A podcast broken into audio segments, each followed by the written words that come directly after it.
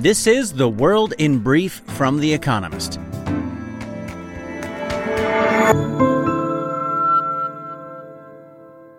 Our top stories. The governor of Luhansk said Severodonetsk was now divided, quote, more or less, in half between Ukrainian and Russian troops. It had been reported that 70% of the strategically important eastern city had been captured by Russia until a Ukrainian counterattack. Meanwhile, explosions were reported in the capital, Kiev, during the early hours of Sunday morning. Emmanuel Macron insisted that Vladimir Putin must not be, quote, humiliated in Ukraine, despite the Russian president making a, quote, historic and fundamental mistake in invading his neighbor. France's president, who said he has spent hundreds of hours talking with Mr. Putin, wants to keep open the possibility of a diplomatic end to the war. Ukraine's foreign minister said Mr. Macron risked humiliating France and that only, quote, putting Russia in its place would bring peace. Later, Mr. Putin threatened to strike targets he has so far spared if America supplies Ukraine with longer range missiles.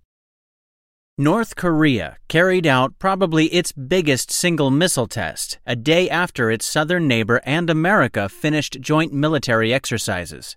South Korean authorities reported that the North fired at least eight short range ballistic missiles into the sea off its coast, concluding that this was a, quote, test and challenge for the security posture of the new South Korean government.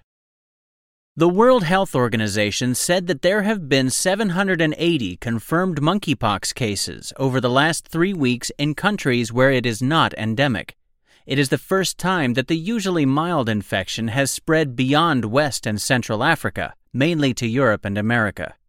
The WHO declares that the global risk level for monkeypox is, quote, moderate. In Bangladesh, a huge explosion at a storage depot killed at least 49 people and injured hundreds more. The accident happened at Sitakunda, near the city and seaport of Chittagong. Firefighters were also killed in the blast. Some reports suggested that it may have been caused by chemicals stored in transport containers catching fire. The site is one of the country's biggest transport hubs. Six people were arrested in Hong Kong as police tried to smother any attempt to mark the anniversary of the massacre that took place around Tiananmen Square in 1989.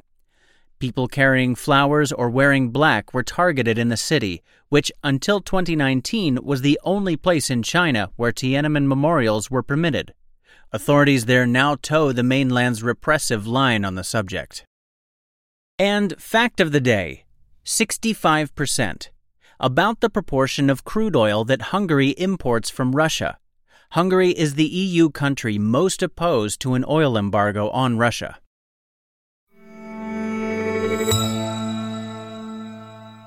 And now, here's a deeper look at the day ahead. European divisions on Ukraine. The gap among Western countries over the endgame in Ukraine keeps widening. Germany is often chastised for being a Russlandversteher, a Russian understander. But that title might best apply to France after its president Emmanuel Macron repeated a comment he made last month that, quote, Russia must not be humiliated, Ukrainian leaders are furious. What's Mr. Macron up to?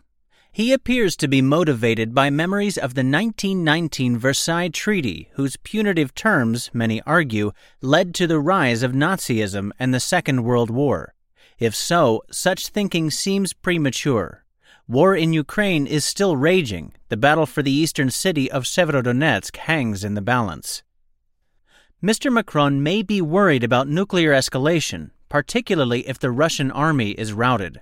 He may also hope to cast himself as a mediator in any future peace talks, which requires maintaining distance from America and a dialogue with Russia. All at odds in the Americas. Expectations are low for what could be a particularly fractious Summit of the Americas, a regional gathering starting in Los Angeles on Monday.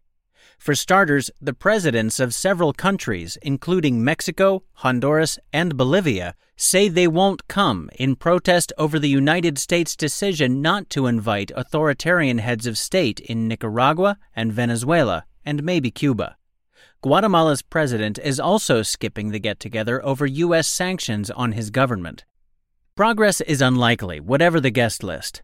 Long gone are the days of bold declarations such as the charter in 2001 that committed the region's countries to democracy. The United States has been losing clout in the Americas, while several countries are retreating from democracy and free trade. That is bad news for everyone. As well as perennial issues such as migration, the region needs to respond to problems both exposed and deepened by the pandemic, including wobbly health and education systems and poverty. A tight race in Pennsylvania. After a bruising campaign and recount, Mehmet Oz emerged victorious in Pennsylvania's Republican Senate primary on Friday.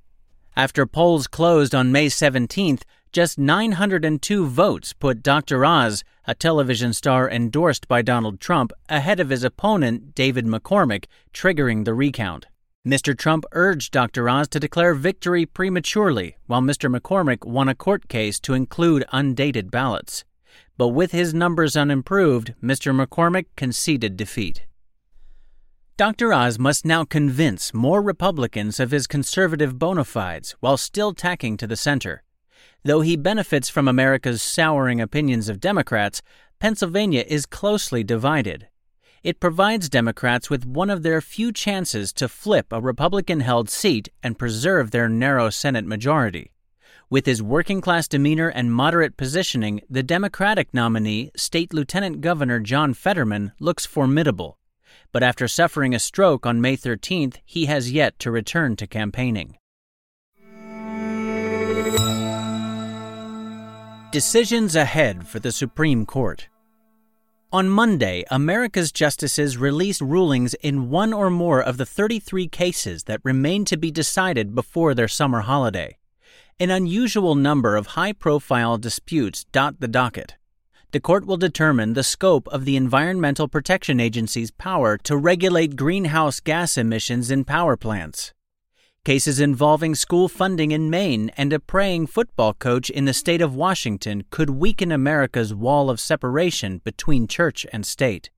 A challenge to a gun regulation in New York gives the court a chance to bolster the right to bear arms. Meanwhile, it seems the right to abortion, according to a draft opinion leaked on May 2nd, will be erased 49 years after it gained constitutional protection in Roe v. Wade. Tensions are high at the court amid an investigation into the leak, and with its 6 to 3 conservative tilt, the court faces plummeting support among a public that is roughly split 50 50. The drama is unlikely to ebb before the July 4th holiday.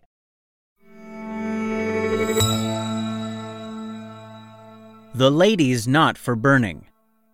Margaret Atwood, a Canadian writer, was recently filmed trying to torch a copy of her 1985 novel, The Handmaid's Tale. Brandishing a flamethrower, she took aim, but this unburnable edition, printed on foil paper with nickel wire and stainless steel binding, survived. It is to be auctioned on Tuesday at Sotheby's to draw attention to a wave of book bannings in America. The Handmaid's Tale, which depicts a nightmare theocracy, is among the world's most widely forbidden books. The auction benefits PEN America, a charity supporting free expression to combat conservative attacks on books about gender issues, racism, and sex education. The American Library Association reports that complainants tried to remove 1,597 titles in 2021, a fourfold increase from the year before. Quote, Let's hope we don't reach the stage of wholesale book burnings, as in Fahrenheit 451, Miss Atwood says, referring to Ray Bradbury's dystopian novel. Bidding for her own unburnable book currently stands at $100,000. Daily Quiz Our baristas will serve you a new question each day this week. On Friday, your challenge is to give us all five answers and, as important, Tell us the connecting theme. Email your responses and include mention of your home city and country by 1700 hours BST on Friday to quizespresso at economist.com. We'll pick randomly from those with the right answers and crown one winner per continent on Saturday. Monday, which actor, known for playing Doctor Who, has recently taken on more villainous roles such as Kilgrave in Jessica Jones and the serial killer Dennis Nilsen? Finally, here's the quote of the day from Carl Jung, who died on this day in 1961. The least of things with a meaning is worth more in life than the greatest of things without it. That's the World in Brief from The Economist, available three times every day of the week. You can also hear interviews and analysis from our journalists, including our current affairs podcast, The Intelligence, on your podcast app. And subscribers to The Economist have access to each week's full edition in audio. Just download the Economist app to start listening.